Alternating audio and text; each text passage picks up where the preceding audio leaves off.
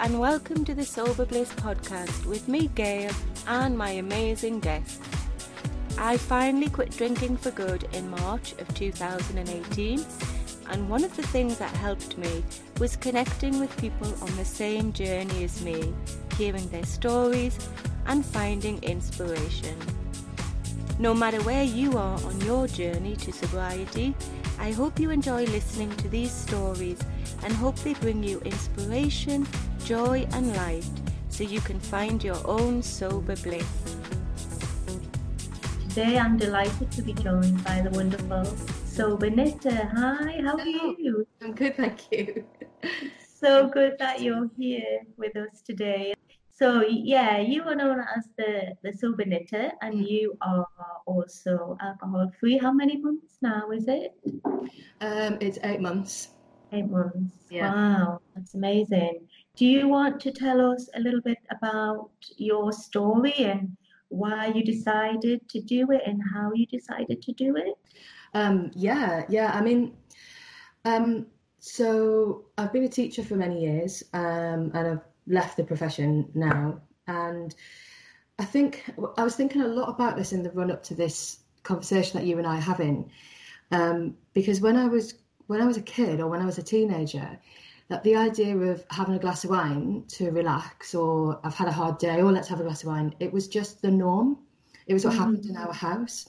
Um, you know, my, my I never saw my mum or dad without a glass of wine in the evening.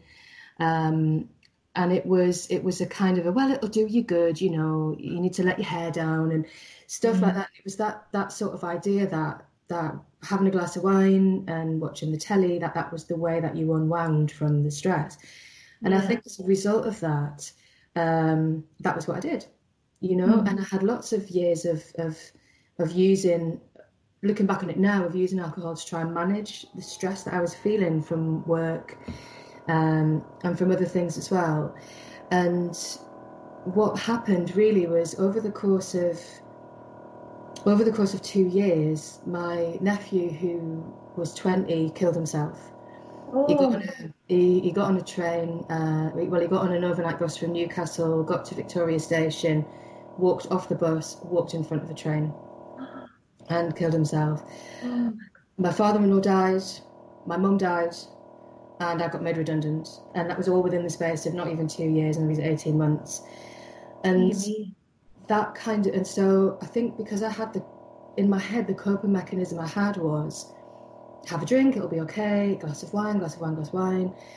Um, that just became much more intense. You know, this idea that um, you know things are really, really difficult and I don't know how to cope with them, and so I've always just had a glass of wine. Do you know what I mean? Yeah. that kind of yeah. thing.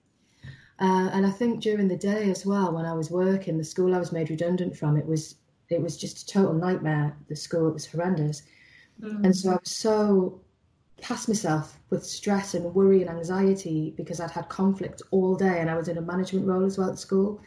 Right. So, because I'm having to manage staff and parents as well as my own workload, and it was just overwhelming. And so I was drinking, and it was every night, and it became it. What was a habit had become a crutch and mm. after my mum's birthday, my mum died um, the 11th of May last year, and she was only 64. And my mum was an alcoholic. Right. Um, and but she died of cancer, but as a kind of reaction, like a, it didn't help. You know, she drank all the way through the cancer treatment.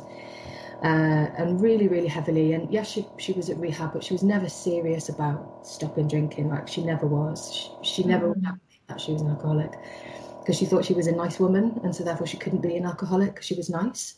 You know, they lived in a nice house and drove a nice car and do you know what I mean? Yeah. It's not me, I'm yeah. not like how can I be? Um, and so after mum's birthday when she would have been 65, my mental health just took a massive nosedive. You know, I, I the grief was it was just it was overwhelming. It was everything, and I couldn't fun- I just couldn't function. Mm. Um, and then it moved really from that point to having been a crutch, you know, something I was using as a coping mechanism, to something I was really using because I just didn't want to feel anything. I just didn't want to deal with yeah. everything that was going on. I felt as though everywhere I turned, there was something horrible happening. And so I just drank, and of course, it, it's never enough.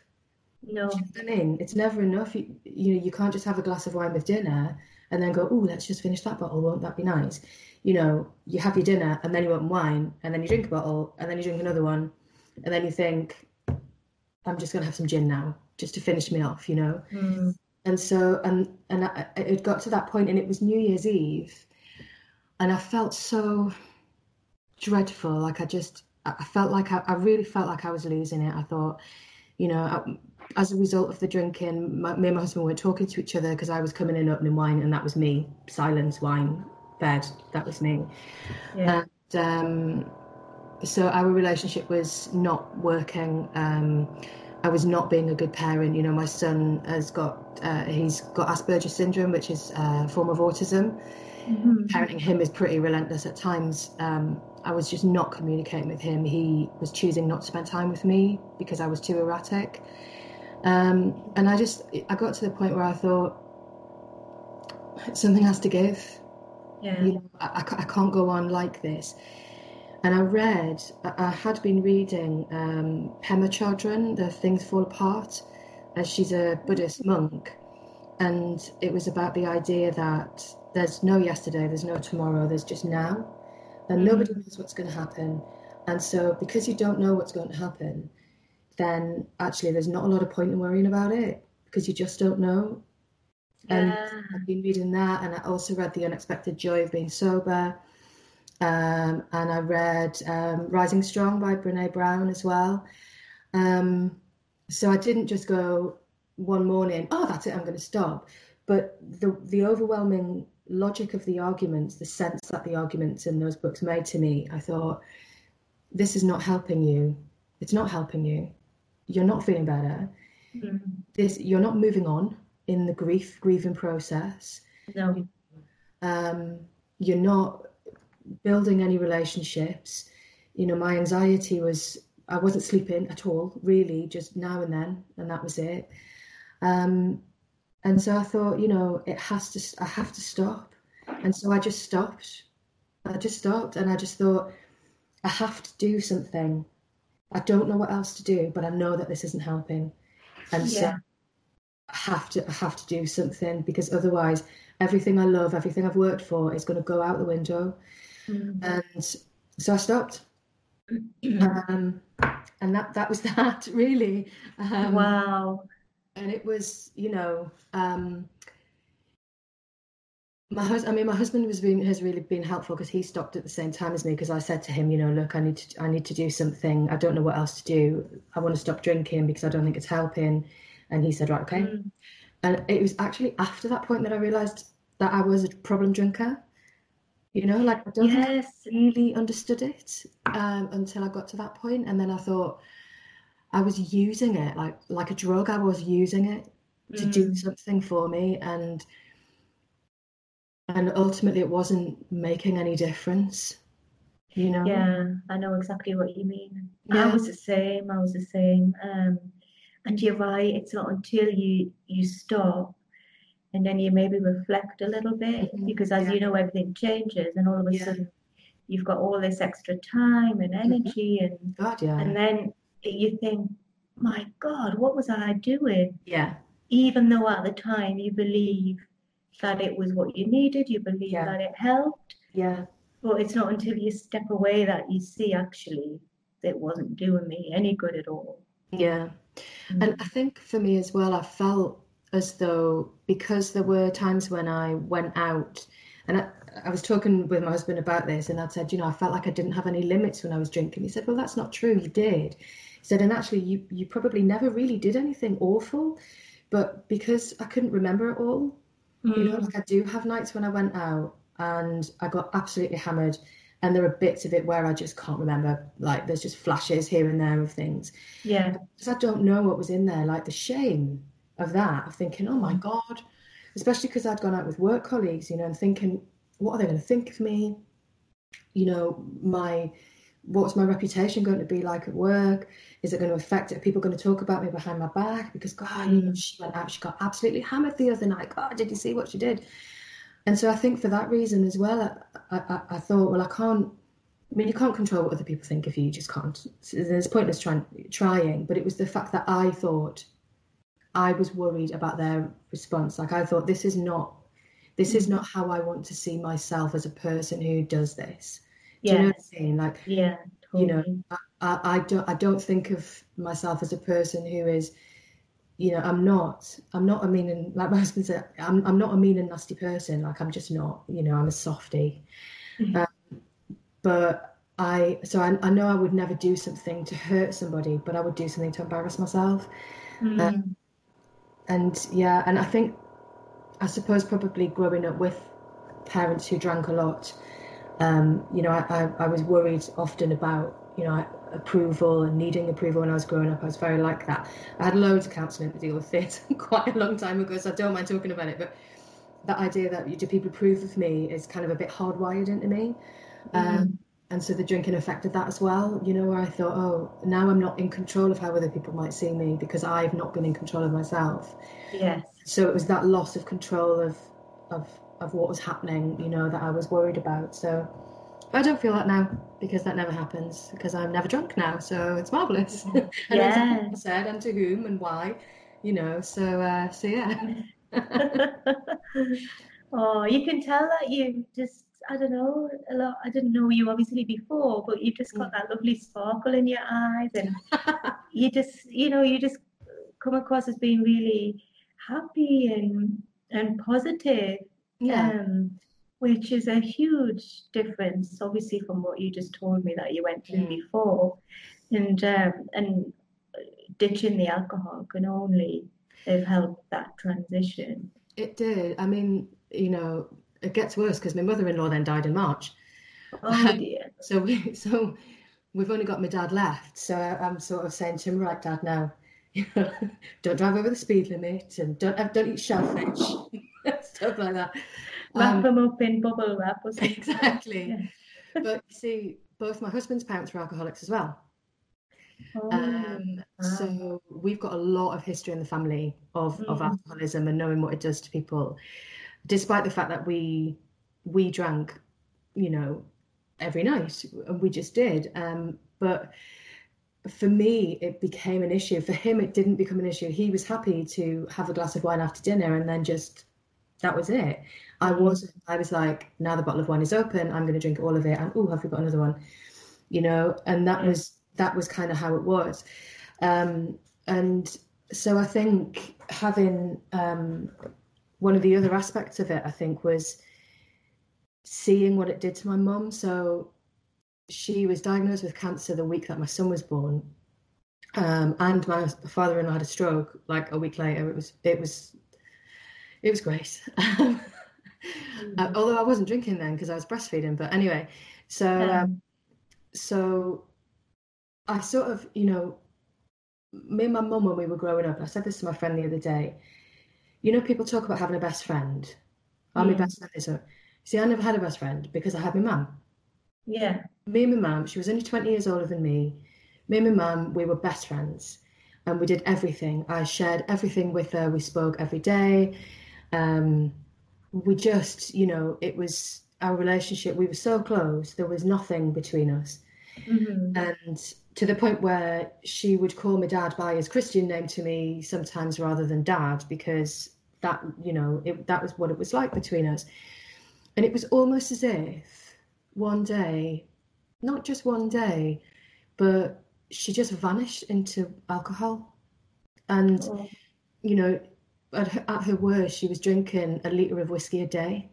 dear. Um, and um, it was extremely that's the postman it was uh, I, the, the person who my mum had been she just disappeared and by the end of it and i mean she was so sick with the cancer but she as i say she didn't uh, you know my mum used to like oh she went missing with my son for two hours in the car once Oh, and she'd crashed her car a few times. I've actually inherited her car because my dad didn't know what to do with it, and it, it's it's full of lumps and bumps, um, you know. And she was abusive towards my dad, you know, my dad had had enough and he'd said he was going to leave. She threw herself down the stairs. You know, she turned into this person that I didn't know and I didn't Mm. recognize and I couldn't relate to.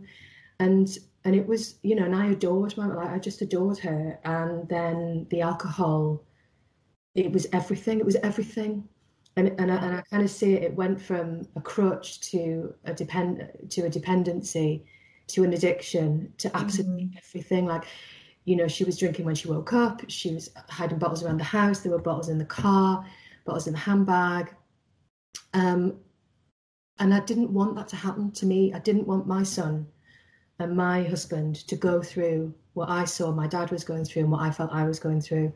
Yeah. Um, that was the other thing as well, Gail. You know, I, I really thought that I, I felt like I, I, I lost my mum to this, to alcohol. Mm. Um, and she was always a fun-loving person, you know, um, a creative person. Uh, she had so many things about her that were great, you know, and she was lovely. And and then the alcohol came in, and and, and she could never explain why she drank. She just did, you know. Yeah. Um, yeah. and that was what it was. And as I say, you know, I mean, at her funeral, my dad cleared out the wine cupboard, and you know, my, my mum at the end of her life was still drinking twelve bottles of wine a week. You know, um, and that was nothing. That was that was nothing comparison. And so I think having having watched that happen, having been the child, although I'm not a child, but having been the the child in that situation, essentially having had a very loving, close relationship with my mum, um, you know, I thought I, I cannot do that. I can't do that to my child. No. You know, I can't do that to my husband. I can't do that to my friends. You know, my mum isolated herself, cut herself off. I can't do that. I need to start talking. I need to start sharing. I need to start feeling these feelings and Mm. dealing with them. Um, I need to confront them. Um, and that's and the alcohol was the thing that was blocking me doing that because it was just Yeah. me out.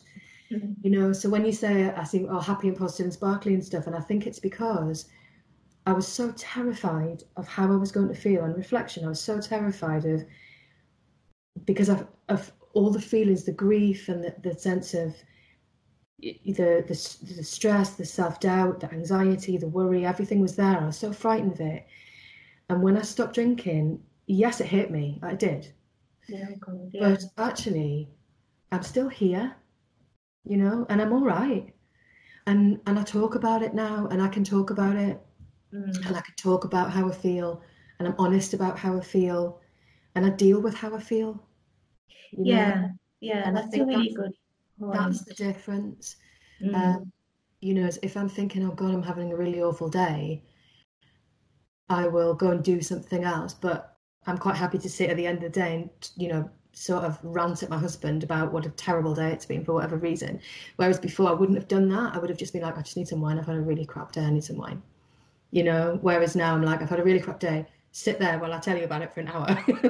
yeah, you know so yeah so that i think that's i think that's the difference i think that's why i think that's probably why I, I i come across as being much more positive because i sort of feel like well you know i've faced up to my not my demons but i've kind of looked myself in the eye hmm does that make sense It does. It makes perfect sense. Yeah, and um, obviously when we let go of the alcohol, it that then gives us an opportunity to to deal with the feelings and to face Mm. the feelings because it's not, you know, going sober is not, you know, a magic cure for everything. Suddenly your life doesn't become all wonderful, no but it does give you the the chance and the space and the tools to to face whatever else is going on in Yeah. your life. hmm Um, I mean, that's I don't know anybody who hasn't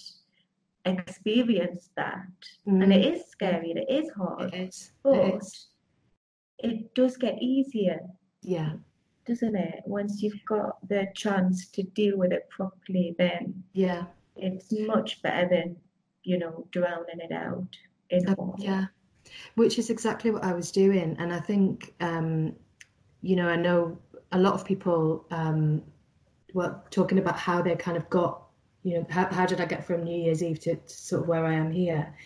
And I think reading the books is really helpful because the kind of the, the utter sense in the mm. books, yeah. the idea, you know, particularly in the unexpected joy of being sober, I found that particularly useful. That one, um, because she was very much, you know, her argument is very much like, well, what is it doing for you?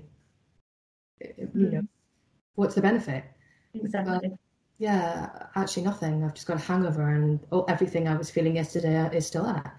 So, so yeah. So I think alcohol suddenly becomes like this useless thing, you know. And you think, well, if it doesn't serve any purpose in my life, and it's not doing me any good, why have I got it in my life? You know, like what's the point in that? What am I doing this for? You know. Mm, yeah. Um, but I, I think a lot of people say things like, "Oh well, I lost." 40 pounds. Look at my before and after. And i'm like yeah i've probably gained weight. Um, you know and, i think uh, yes you know you get those benefits of your, your skin looks better your hair looks better you, you sleep an awful lot better. I mean sleep is just ah, glorious you know because you actually sleep you know you you're not your body's not processing all of this this alcohol that's in your system and you don't wake up feeling rubbish. And as you mm. said earlier, the revelation of like waking up on a Saturday morning at eight o'clock and thinking, "Oh, what am I going to do today?" You know, or like I remember us sitting there and we, would sat down. It was about 10, 30, 11. and I realised I'd done all my housework that I needed to do, and I'd been shopping by like you know that time in the morning, thinking, wow. "What am I going to do?" yeah, do the rest of my day. Um, but it's it's a relief. Like you get that relief from the guilt and the the feeling rubbish and the the lying in bed and thinking, oh God, why did I do that? Um, mm. You know, you have that, but I think, as you say, it's like a. I, I haven't lost loads of weight, and I've said this on my Instagram. You know, I haven't lost loads of weight and found religion and you know done loads of yoga, and I think it's because everybody deals with things the way everybody deals with them. Yeah. yeah. My, my, way of dealing with them has been creativity, and in general, generally when you're knitting or sewing, you know, you're not kind of doing the warrior pose at the same time. So, you know, they don't they don't tend to go together. Um, oh, you know, so. Uh, but yeah, I mean, I think one of the things as well that I've found really helpful um, is actually just I don't know if we want to talk about this bit yet, but is actually about Instagram.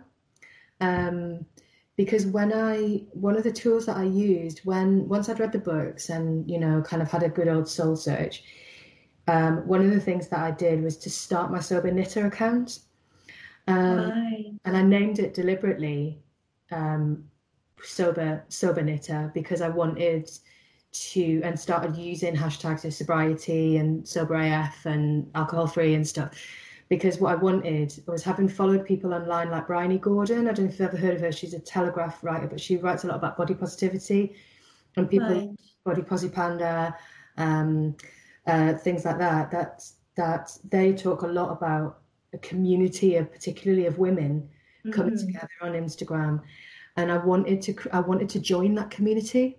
You know, I wanted to be part of that community, and so I sought out people who had sober in their name in their right. you know, their Instagram name and made friends with them. And um, I some of them like I've got pen pals now in um, oh. in Canada, in America, in New Zealand, and in Australia, and now in Spain as well. Yourself, yeah.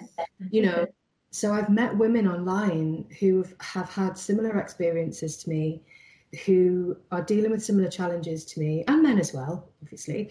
Um, but it was you know I, I, wanted to go for that community of of people who were going through what I was going through and. I've actually found it incredibly incredibly empowering and um uh what's the word I'm looking for I, I can't think of the word I'm looking for but sort of you know you're sharing out these experiences and people understand where you're coming from and and somebody this morning had said um and this is a person who's uh, kind of been on and off the sober path and mm-hmm. said, you know, it's like a, a, no strings support group. And it kind of is. is. Yeah, um, it is. And I found writing about how I have been feeling, or, you know, I don't you know, I never or, or very, very rarely filter things on Instagram. Um, you know, I don't really wear a great deal of makeup or anything like that. You know, I'm not there to show off. I'm not there to say, hey, look how wonderful my life is. Isn't it amazing? You know, I'm there to say, um, you know, life is pretty tough sometimes, isn't it? And, you know, sometimes we feel like this and sometimes we feel like that. Some days are brilliant, some days are awful, but actually yeah. we're still here and what's important is that we're sharing it. And so exactly. I know Instagram gets a lot of stick, um, and I did come off Facebook because you know Facebook was far too much of everybody getting a bit of me, and I didn't want that. Mm-hmm. Whereas with Instagram, I really I find like I've really connected with people in different parts of the world. And in yeah. fact, the people I've connected with, it turns out I knew her brother at university. Oh, yeah. Small world. Well, right. look at us. Yeah, well, yeah. We're both from the north. exactly, that's it, you know. so I think I found Instagram really helpful in in that coping. And you know, I don't do AA, but I've got no views about anybody who does. You know, what works for one isn't going to work for the other. Mm-hmm. I've got no, you know, if people do meditation, yoga, whatever they want to do, is what they're doing to make themselves feel better. You know, um, exactly. And and it's not my place to judge what that what that is. Um, you know, and I think when people are wanting to share or they're going through a difficult time, you know, you're just there, you pop up, you know, mm. or other pop up. People have checked in on me when I've not posted for a couple of days. Are you all right? What's happening? Or um, I put on my stories one day, and I think I've done one story, and I was having a really bad day. Um, and I'd gone for a walk, and I was just really, I was finding it really difficult dealing with my mum. It was very, it was recently because it was the summer holidays, and I had lots of people who'd seen my stories who had then contacted me to say, I know exactly how you feel, or, you know, um, and then you make more connections with people that way. And so I found it really powerful, mm. you know, because I get I get to give other people support and help, but they give that to me as well, you know. So yeah, yeah. Would you say then that? Uh, oh, sorry. That using Instagram in this way is is one of your main tools that helps you on this journey? Um, I think it, it's it has been a massive way. It has been a huge help, yeah, mm-hmm. because I haven't felt by myself. Yes, you know, I think that's, that's it. Although I do have a cat whining loudly to get in. She oh. might to wait. No, she, she's a whinge bag. Um, she the, uh, yeah. um, I would say that Instagram, having having read and, and understood a lot of the you know the books and so on, I think the thing with Instagram was it was a way to reach out in a semi-anonymous way mm-hmm. um, to express how I was feeling, to share how I was feeling, regardless of whether or not anybody liked it or responded to it. That wasn't what I was doing it for. Um, I was doing it in a way because I needed to say these things yeah. needed to to put these things into words, and I needed to capture how I was feeling on, on that day, um, because it was important for me to having having numbed it for such a long time. Mm. It was important for me to say, "This is how I'm feeling today," or "These are the things that are brilliant today," or "These are the things that are awful today," or whatever. But but ultimately, it's a real reflection of where I'm at. And I find it helpful, you know, scrolling back through. Like I look at my own Instagram and I'm like, oh, remember that day? That was great. Oh, I remember that day. Yeah. Oh. Mm-hmm. Do you know what I mean? And, and I find it helpful myself now to see I started this on this day, and then this is the, the progress essentially that I've made. So it's a kind of um, journaling, would you say? Yes. Yeah. Yeah. Like, yeah. But more of a collective kind of journaling experience where you get support and feedback and mm. things. Yeah, that's, oh, that's, a really good way. To, yeah.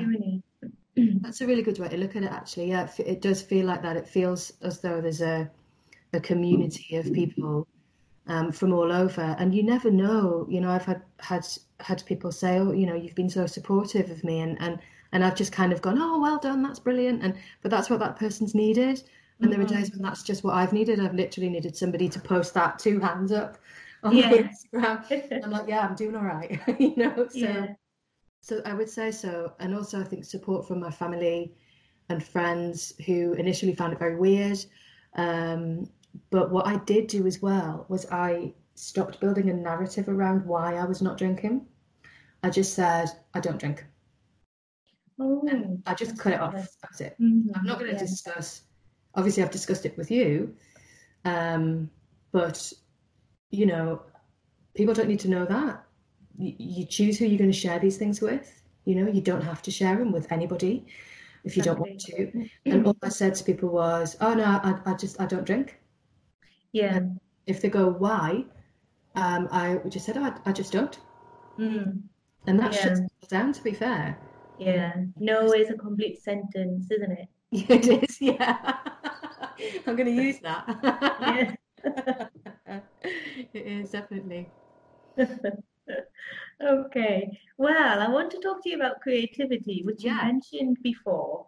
Uh, obviously, you are the sober knitter, I am. um, and you didn't start knitting when you stopped drinking. You've always been a knitter, is that right? Um, yeah, so it's something that my mum taught me how to do when I was a kid, and then I think, like a lot of people, um, when I was pregnant, I started to feel as like I, I wanted to do it again. I wanted to knit a blanket. It was terrible. Like my first blanket was dreadful. Oh, hold on. Excuse me. Um, so yeah, but I knitting because it was it's really interesting how it's developed because if you'd asked me this a year ago, I would have said knitting was creativity was my knitting. But creativity now is my knitting, my sewing, my garden, my cooking. Um, creativity now feels as though it's a part of everything that happens in my life, in my day. Mhm. You know, so I'm when I make something, you know, I go into the kitchen, you know, with an onion and garlic and start from there, you know, and recipes and you know I'm, I love I love recipes. I've got loads of recipe books but um Hugh Fearnley Whittingstall's my favorite. I love him.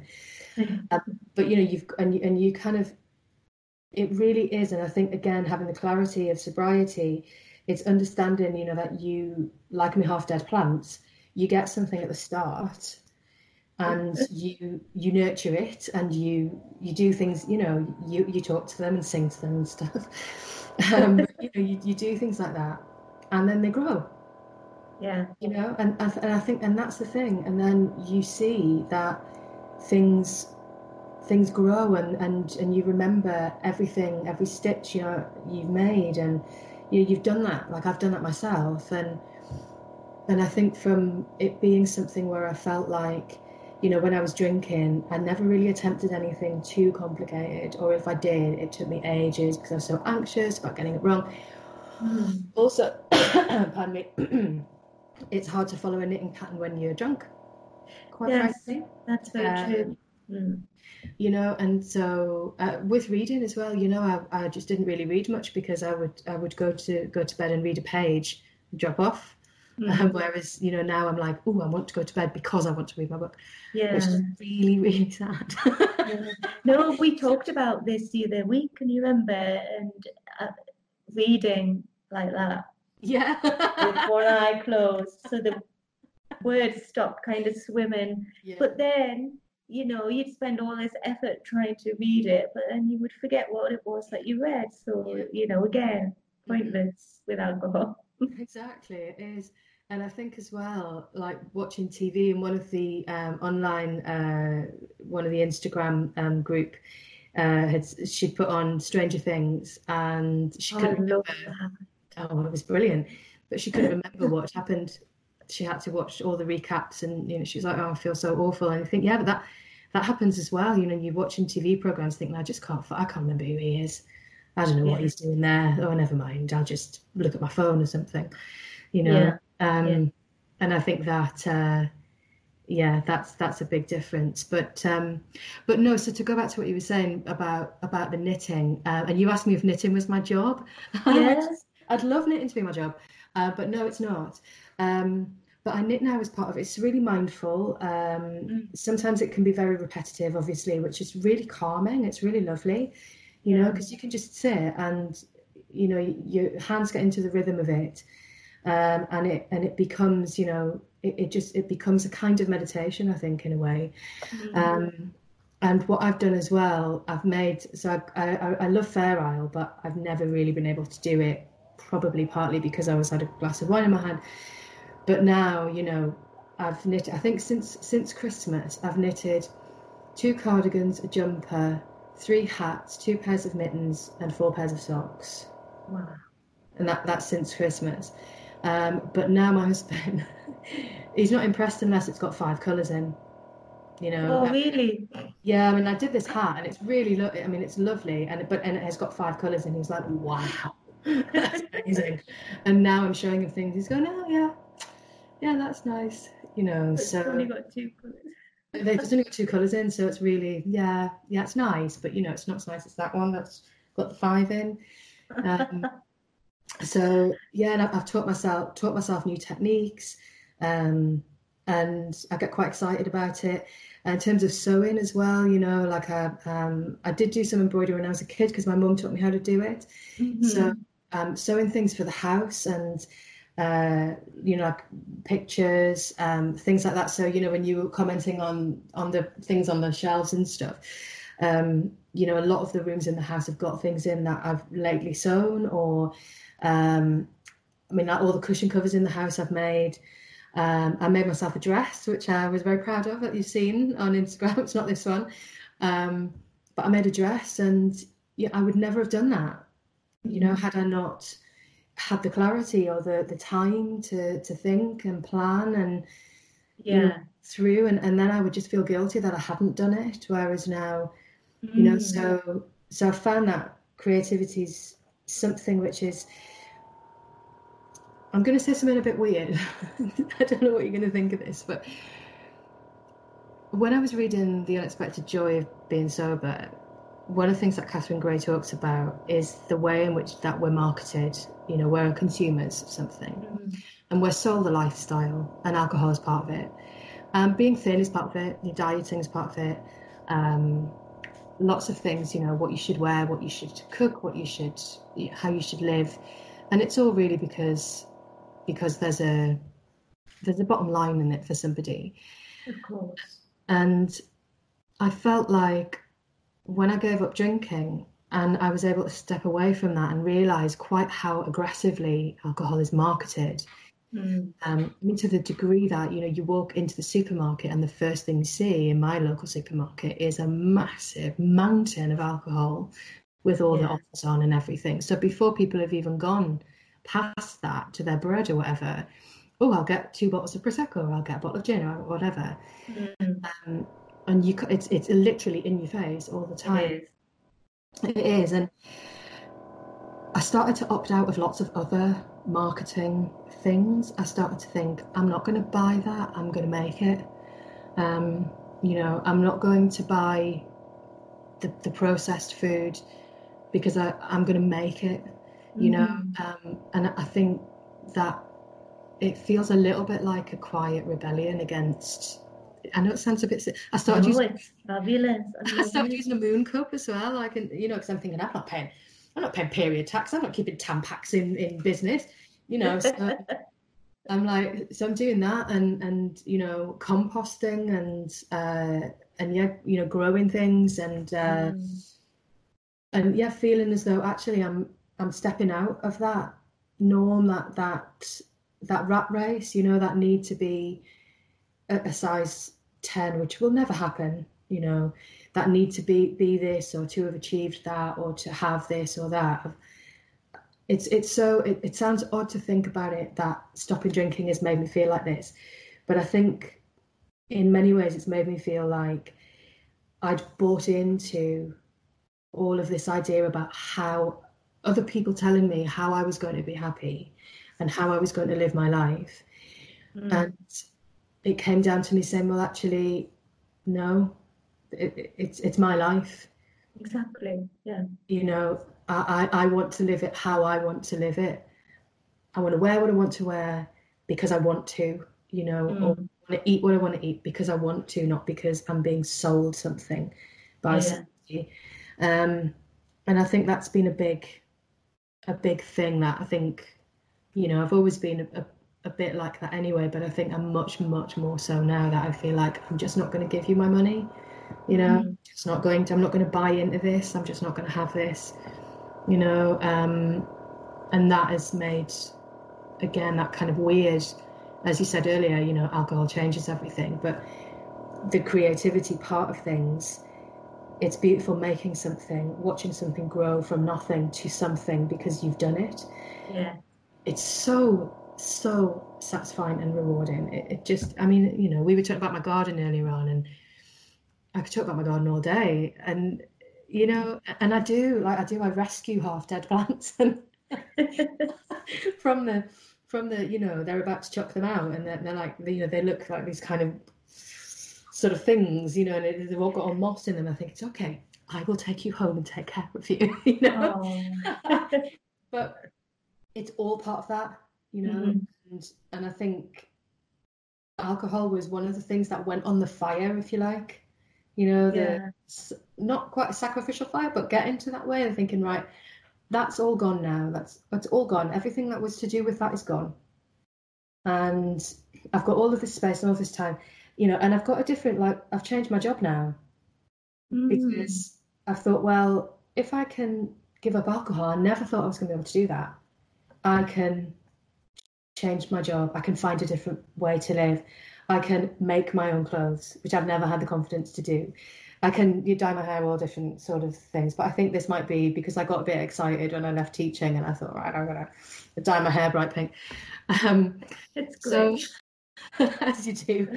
Um, so I think it, it, having moved it out of the way, it it's opened everything else up, and it's really made me start to want to live my values properly mm. and be creative, and things being made by me, being homemade. It gives me peace and mindfulness. It gives me a sense of satisfaction. Um, it's it is a challenge. It's a logistical challenge, but you look at something and you think, I did that. I've made haven't bought it in a you know and not that i'm casting aspersions on people who buy things because i've got loads of stuff that i've bought as well. It's not like i you know i didn't whittle the table. Do you know what i mean? I haven't bought bed or anything or ridiculous like that. But you know it's it's just having these little things that you think that's you know that that's something of, of mine. And and and it does come from mom and what she mm. that she and i did it. And um but I think once you open that door in your mind that says, actually, if you do something, then things become possible. Mm. That's that what changes things. And you know, I'm not, I'm not saving the world. I'm not curing cancer. You know, it's not like, but but for me in my world in my life, yeah. this is like this is has been a massive revelation for me. And you know, I don't actually have to feel like that anymore. I don't have to. Do you know? Um, yeah. I can do things to stop me from feeling like that. Mm. Yeah, yeah. Oh, that's such a lovely story. oh. Oh. I did tell you I go on a bit. No, it's great. I love it. Um, and I know what you mean about like making things. I'm not creative in that respect at all. But I made some jam the other day. I saw and that. Um, and the best thing was the plums I got for free because they were about to be thrown out. I was like, no, you don't throw them out. Mm-hmm. Um, and it, I've never made plum jam before, but it, it's really nice, which it's I was lovely. quite surprised about. But it, it, to be honest, it wouldn't have mattered if it was just, you know, regular kind of normal jam. Mm. The fact that, that I made it and I made the effort and mm. um, and it was something that came from from me. Yeah that I would not have done either drinking because um, I used to drink and cook a lot, right. and I always thought it made me a better a better cook, a better yeah. writer. I thought I had brilliant ideas, but in fact, it just kind of made everything a lot worse and a bit a little bit rubbish, really. Yeah. yeah. So when you remove it, I totally get where you're coming from. It just makes space for you to be you again, doesn't it? You know, mistakes and all, and absolutely better. Absolutely, and, and I think accepting, you know, the the mistakes and and you know that they are like in my hat of five colors. There are several mistakes. It's for it's a present for a friend, and there are a few mistakes in it um, where I had um, miscounted or or something like that. And um, and one of them I didn't see it until I'd finished the hat completely, and I thought, oh oh God, what do I do? Do I do I unpick it or I don't know because all I could see was the mistake. And I think the thing is that when something is handmade, this cat is going bananas outside. Um, when something is is handmade, it has it has you in it. It has that personality of you in it. Like mm-hmm. it's Gail's jam, you know. Like my jam would taste different to your jam. It's Gail's jam. Yeah, you know? it's your special jam that you made yourself, and you'll and and it's just yours, and it's not mm. on the shelves you know and yeah. and when you eat it as you say you know you, you stoned the plums you you did all the weighing you did all the stirring and all that stuff where you get the get the jam and you put it on the plate and you nudge it and things yeah so you did all of that and then it's there and it looks really beautiful and tastes really nice and you know yes it, it's it, it's but it's a nice it's a comfortable comforting life enriching thing to do it is you know? Yeah. And I think we all need a bit of that, don't we? Especially oh, yeah. in today's world. Mm-hmm.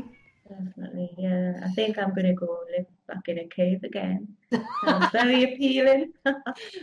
I, well, I, I'd love to be a bit more out in the country than we are, to be perfectly honest. Um, but that involves septic tanks, apparently, and I'm not sure I fancy that.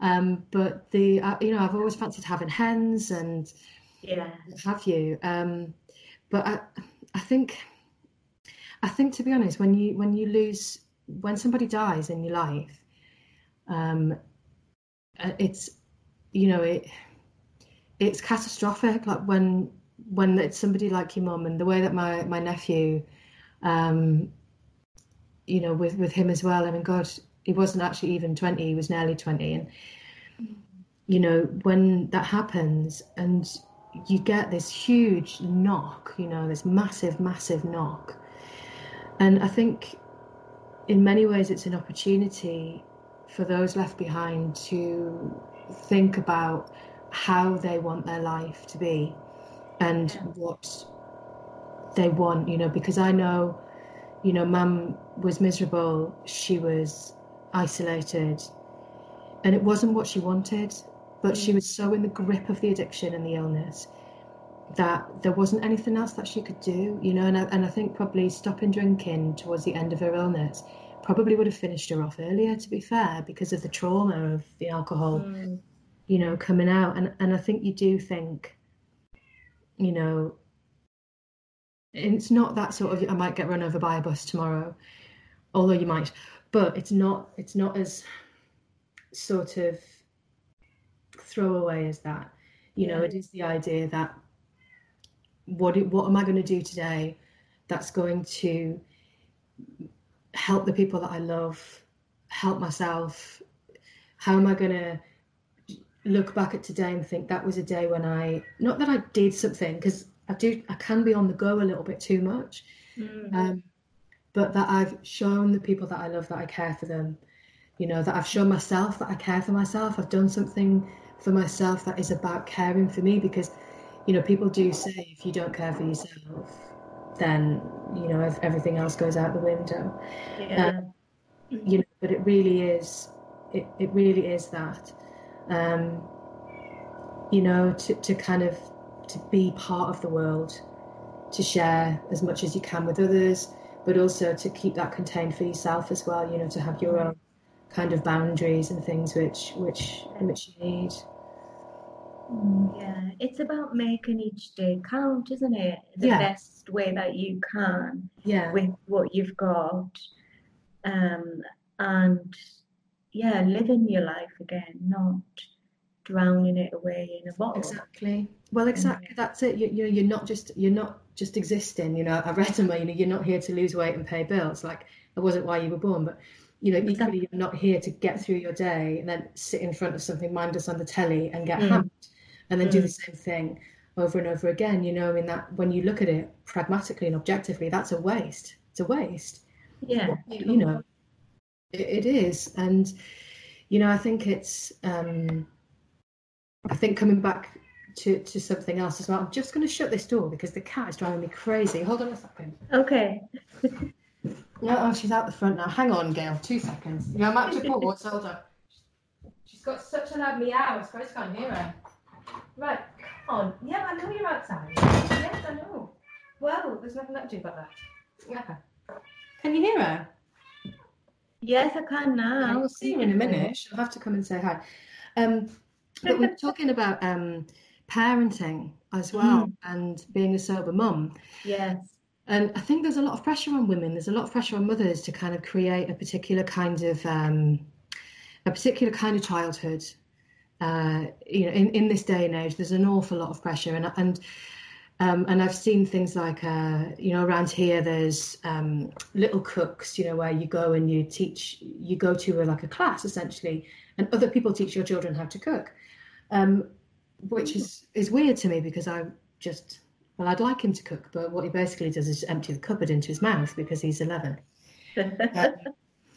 but as a parent, you know, as I said earlier, having watched my parents descend into alcoholism, I don't want my child to go through that. But it's more the fact that I feel as though I'm doing a better job as a parent now mm-hmm. um, because I don't just want to disappear. Um, you know, I, I, and as I said before, my son's got um, my son's got special needs, and so he can be. It presents other challenges. You know, he's had a really difficult time at school recently, um, and you know, again, objectively, how would me being drunk help that? See, sorry, I've now got a cat in my face, but how would me being drunk help that? Do you know what I mean? Yeah. Um, how would it help him? And it wouldn't. You know, no. the, the honest answer is it doesn't. It wouldn't. Um, and the the whole kind of wine o'clock. Mummy needs wine. No, mummy yeah. doesn't wine. Mummy does no, not need. She doesn't. Mummy, no, she doesn't. Mummy probably needs a hug. Yeah. To be fair, yeah. and maybe some fry. You know, yeah. um, and to say to somebody else, I love my children, but quite honestly, I could have thrown them both out the window today you know, mm. I'm glad they're in bed, or do you know what I mean? Like you have a hard day with the kids. Um, yeah, you, you, you, you don't need wine. you just oh, no, no. We've got a teenager, and I'm thankful that um, we're going through. He seems to be a late developing teenager. I mean, he's right. 17, and the past few months have kind of been when all of the teenage things have happened. Yeah. And I'm just so grateful that I've been clear headed and able to think, you know, yeah. objectively about it and not just either drown it all out with a glass of wine or snap at them and get grumpy or, yeah. you know, maybe be too lenient because, you know, when you drink, your boundaries go in it. You're like, yeah, yeah, yeah you know, anything for an easy life. Yeah, absolutely. Which with a teenager, you know, they need need boundaries. Yeah. They do. Yeah. yeah. So definitely pleased that um, I'm clear headed going through this stage. Yeah. I think you've you've hit it on the head for me there because because it is very much like when you have that choice between feeling like you need to you need to relax and your wine is how you do it and you think well is is my child's behavior going to get in the way of me drinking this wine Mm. Is that because he's not gone to bed on time, for example? Oh, well, why don't I just leave him up there? Because he's okay. You know, he's all right there, isn't he? When actually, really, he should be in bed. Yeah. And what I should have been doing was going upstairs and saying, right, you, bed, you know, get to bed, you need some sleep, get to bed. Mm. Um, or him, or me going upstairs and him going, oh, I, I don't feel so good. And me going, right, come on then, we'll have a cuddle, let's have a story you know, whereas I'm ashamed to say it, but previously I would have been like, well, I'm sure he's probably okay. I'll just drink this wine, and, you know, yeah. because why not? Because I've had a bad day, and I, I think that's uh, I think that's one of the things that I don't do now, and the trust between me and him is has massively rebuilt. I mean, you know, bless him. Before the end of term, he was having such a difficult time. He was, he was actually going to sleep in my clothes because oh. he just yeah he was uh, yeah he just was and i think because he he was being bullied at school and the school had dealt with it but it was so traumatic for him mm. and um, he yeah he was he was going to bed in my clothes and um, you know we couldn't i couldn't go anywhere without him and stuff like that and i could not have dealt with that You know what? I just couldn't. No. You know, he needed me, and I'm his mum, and and I need to be there for him. You know, that's my job. Um, Yeah. ultimately, and and I think going back to the creativity, that that is my that's my me time. Mhm. you know that that's my time when i'm not you know i'm quite happy to say right lads i'm going to sew now or i'm getting my knitting out or you know i'm going to go upstairs and i'm going to cut cut some fabric out or whatever um and i don't feel bad about that because you know they know i love them. They if they want me they know where i am. Mhm. um, and that that's it. And it's not the same as, as drinking the wine. Um, you know and, and as i say the, the mummy needs wine thing is mummy just doesn't she just doesn't you know mum, mummy might need to talk to a friend on the phone or have a bath or go for a walk or go for a run or read a book or you know go out and do a class or or as i said before have a good cry or that's because, Yeah. because then you're actually processing how you Mm. feel you know and the fact is as well like unless you're a really horrible person you know you love your children you would never do anything deliberately to hurt them if you've had a bad day with the children you know the children are also like they're behaving in a way it's not always going to be they're not grown-ups it's not always going to be the way you want it to be and that's not your fault do you know what i mean like it's not your fault Yeah. um, and I think as mothers, it's easy to feel as though it is our fault if we're not, you know, making memories in inverted commas or we're not hashtag so blessed. Because, you know, Yeah. sometimes you're like, really, I, you know, I'm cleaning poo up off the floor. I really don't feel very Yeah. hashtag so blessed. I just don't. No. yeah, standing in wee or picking up Cheerios that have been welded to the floor with uh, illegal eating of Cheerios in front of the TV or they're stuffed inside the sofa or yeah, that's it. You know, going to bed at half past ten and finding an asleep child in there and you can't move them. Oh, he's wet the bed. Mm. Right. I love that. Going to bed, Yeah. and, you know, yeah. So Right. ugh, it's And you need a clear head to deal with it all, You do. don't you? You do, and you do because I think drinking makes you. It makes you self. It makes you selfish. It makes you. Mm. It makes you just look at yourself and your own issues, and you dwell on them. You know, Yeah. Yeah. because for me, it keeps you in your head, yes, doesn't it? yeah, and it makes you Mm. feel small. It made me feel small. Mm. It Yeah. made me feel like I couldn't cope without it. Yeah. You know, I need. I needed that wine because I was not capable of coping myself with the things that were happening in my life. And the wine was what was helping me. And I gave Mm. all of this power, you know. Yeah. Um, the wine was the, the wine was the helpful thing, not the people who love me or or myself. Um, you know, and yeah, it's a we give it the credit that it doesn't deserve, don't we? We do, we do, and, and we give it. You know, we expect that. Oh, we'll have a great time if we get drunk. Um, it'll be brilliant. Let's get hammered. It'll be great. You know, let's do that. And and I think, ha, do you, are you really having a good time? Mm. Do you know if you're really having a good time? You know, um, yeah. It's like, do you remember? I mean, I know Friends is very in over here. I don't know if it is over there, but you know, I mean, like I watched it when I was at uni because that's how old I am. Um, but there's the bit where is it Joey and Ross are sitting in the coffee shop and they say, you know, I'm in my thirties. I just want to have a good conversation and an early night. And actually, that that's better, isn't it? I, I much prefer going out and having conversations with people and not it not involving alcohol. Mm. And it becomes a bind as well. I don't know about you, but I find like we stayed up late because I had to finish drinking the wine. Mm.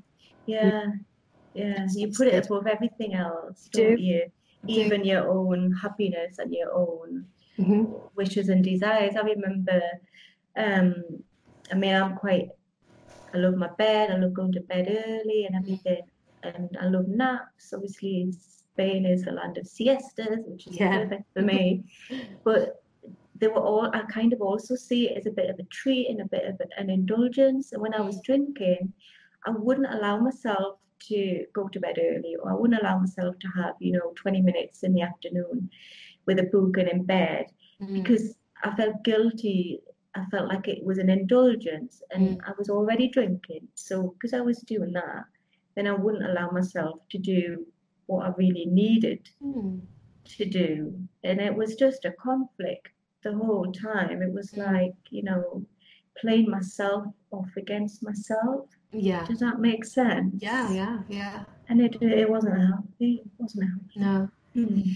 it's it's not, and I think when you realise as well, and I, I actually put this on on my Instagram the other day. It was realising that whatever was happening, whatever mood I was in, having a glass of wine was always the answer. You know, I've had a great day. Let's have some wine. Have celebrate. Keep, you know, keep the vibe going. Or had a really awful day. You know, let's have a glass of wine. Or oh, you know, it's a nice evening. Let's have a glass of wine. It, there was never. It wasn't as if I was just drinking when it was appropriate. You know, I wasn't just like we're having a celebration and so every you know you have a glass of prosecco or whatever. Mm. It wasn't like I was that kind of drinker or I'm out on Friday night and that's when I'm going to drink.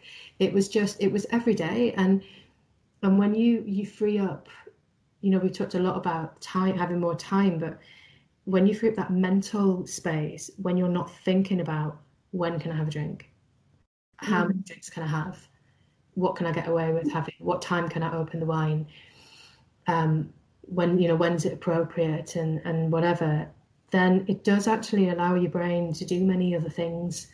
You know, Yeah. you, you're not just it's not just that focus all the time, um, and it does it it and it does it, it gives space and time to to process everything that's happened in the past that might be affecting how you're feeling now, but also everything that's happening right then Mm. and enjoying that. And I mean, my relationship with my husband is, you know, so much. I mean, we've always had a good relationship. You know, we, we're fortunate that we like each other and we get on really well. And, um, you know, we and I respect him a, a- an awful lot. And uh, he giving up alcohol with me. I mean, he will drink when he goes out, um, and it doesn't bother me because that's about him. It's not about me. I'm like, well, I'm not. That's my my choice. Is I'm not going to drink. I don't expect you not to, but I'm not going to. That's that's how it is. Um, but our relationship now, because I'm communicating, because I'm Mm. talking to him and saying this is how I'm feeling, or I've had a difficult, you know, if, if I've like this summer, not my son, he needs and wants lots of time to himself, and he's very rigid and is he's very rule driven. Um, and I'm and I and I found find it really difficult that he's like I have to play on my computer game for this period of time. And he said to me, you know, he said, I said to him at one point, I said, well, do you not do you not feel lonely? Because I was feeling lonely. He's upstairs and I'm downstairs, not able to leave the house. Because it's not as simple as just switching the computer off. Because because of the autism, this is a you know for him this is part this is his life. It's his it's, it's what he does. And if i just said right you're not playing on computer like it's like a like a you know ripping it away from him kind of thing. And psychologists and stuff have said have, have said this to me you know this is what he needs. He's happy. He's having you know relationship he's talking to other people online. I mean you know god he only plays minecraft or something. It's not like it's you know he's not like playing something violent or anything like that but I have a massive problem with it. I, I don't like it. I don't like him playing the computer games. I don't like him watching YouTube when you watch YouTube and you watch other people playing them. But I kind of have to deal with it. In the past, in some holidays, I would have waited till my husband came in. Oh, have you got have I gone? Have you got me I'm back? Hey. Yay. I lost you a second, but it's Oh, all it's all right. I think in the past, I would have felt lonely all day Mm.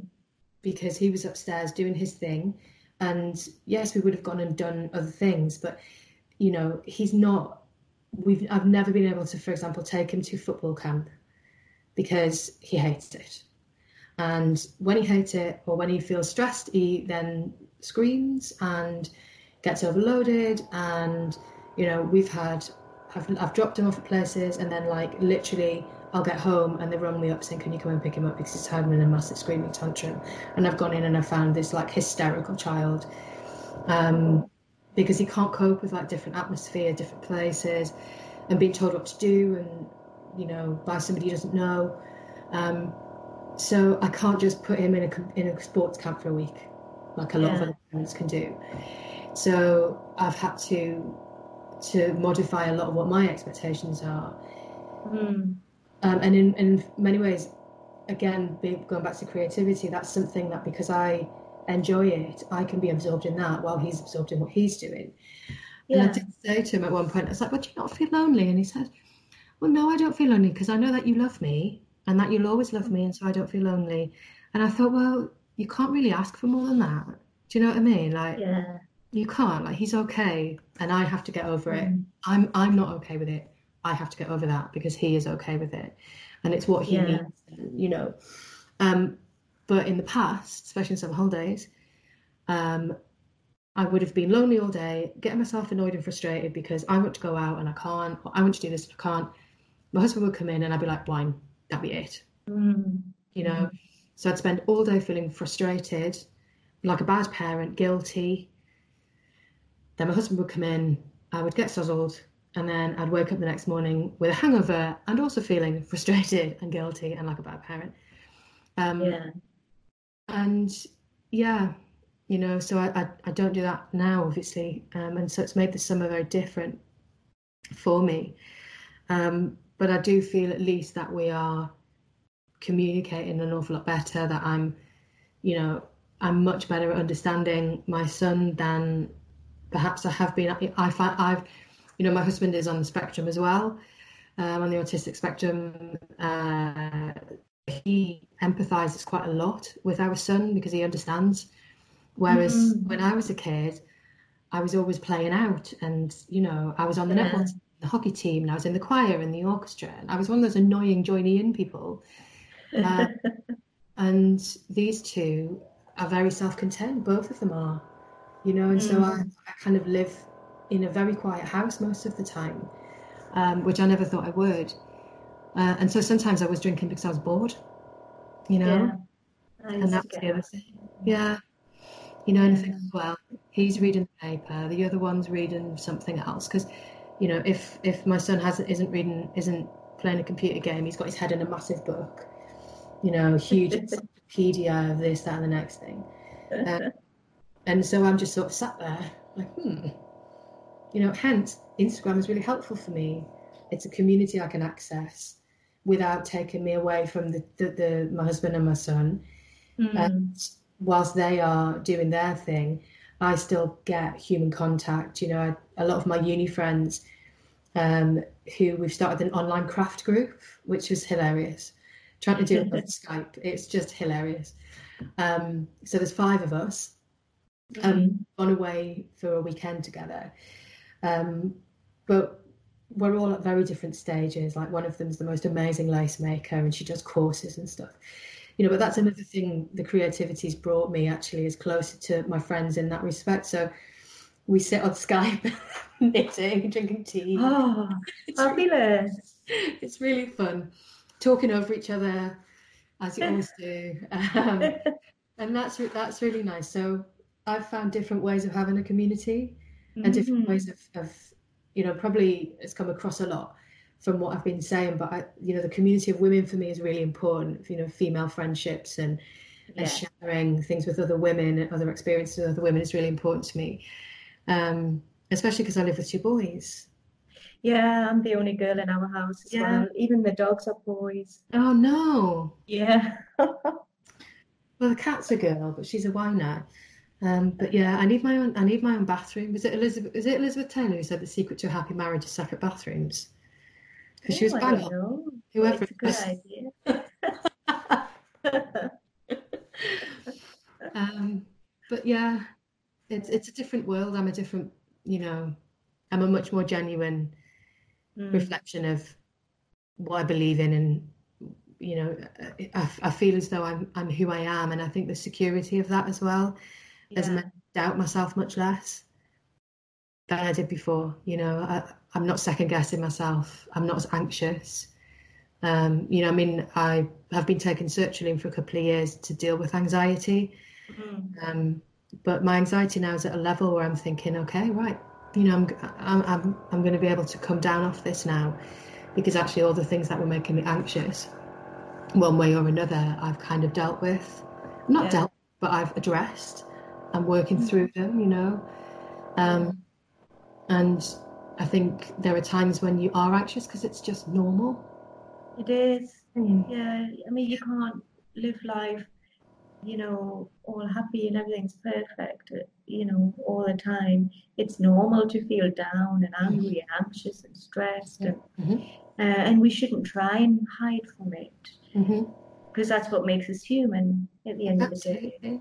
Exactly. And, and in the in Pema Chodron's book, um, When Things Fall Apart, and she, um, her husband, the story of her is that her husband left her, Mm. um, just totally unexpectedly. Husband left her, um, and she had a, a huge breakdown, um, and she became a Buddhist, and she went to stay in a Buddhist monastery.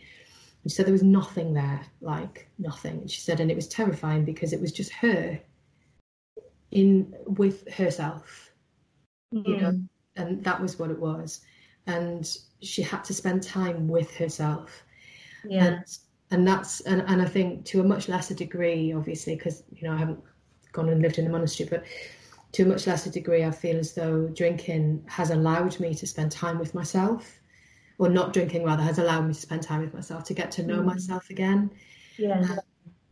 and i have very very clear boundaries now that I didn't have before. I just didn't have them very, very much. I am not going, you know, I'm not going there. I'm just not going to do that to please you or anyone else.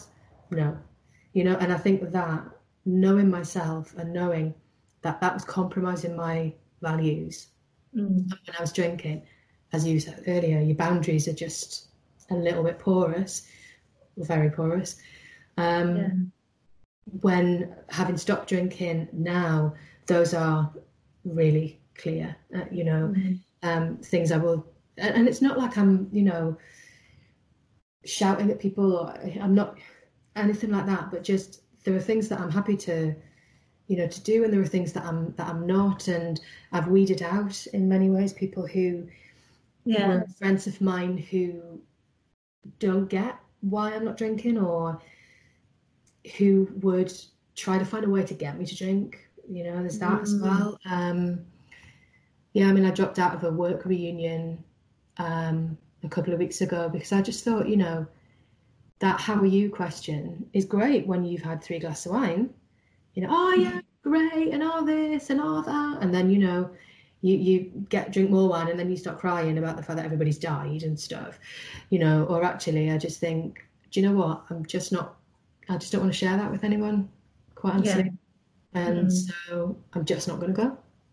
You know, so yeah. Mhm. So that's, Yeah. uh, I think, yeah, getting to know yourself better, sitting with yourself, and it's just you, and there's there's nothing that's gonna. You can't crawl into a bottle of wine to forget it. You you can't drown it. You have to Mm. just. You've got to deal with it because it's there. You know. Yeah. Yeah, it's, it's it's a huge difference. It really Yeah. is. Oh, well, thank you, so Benita.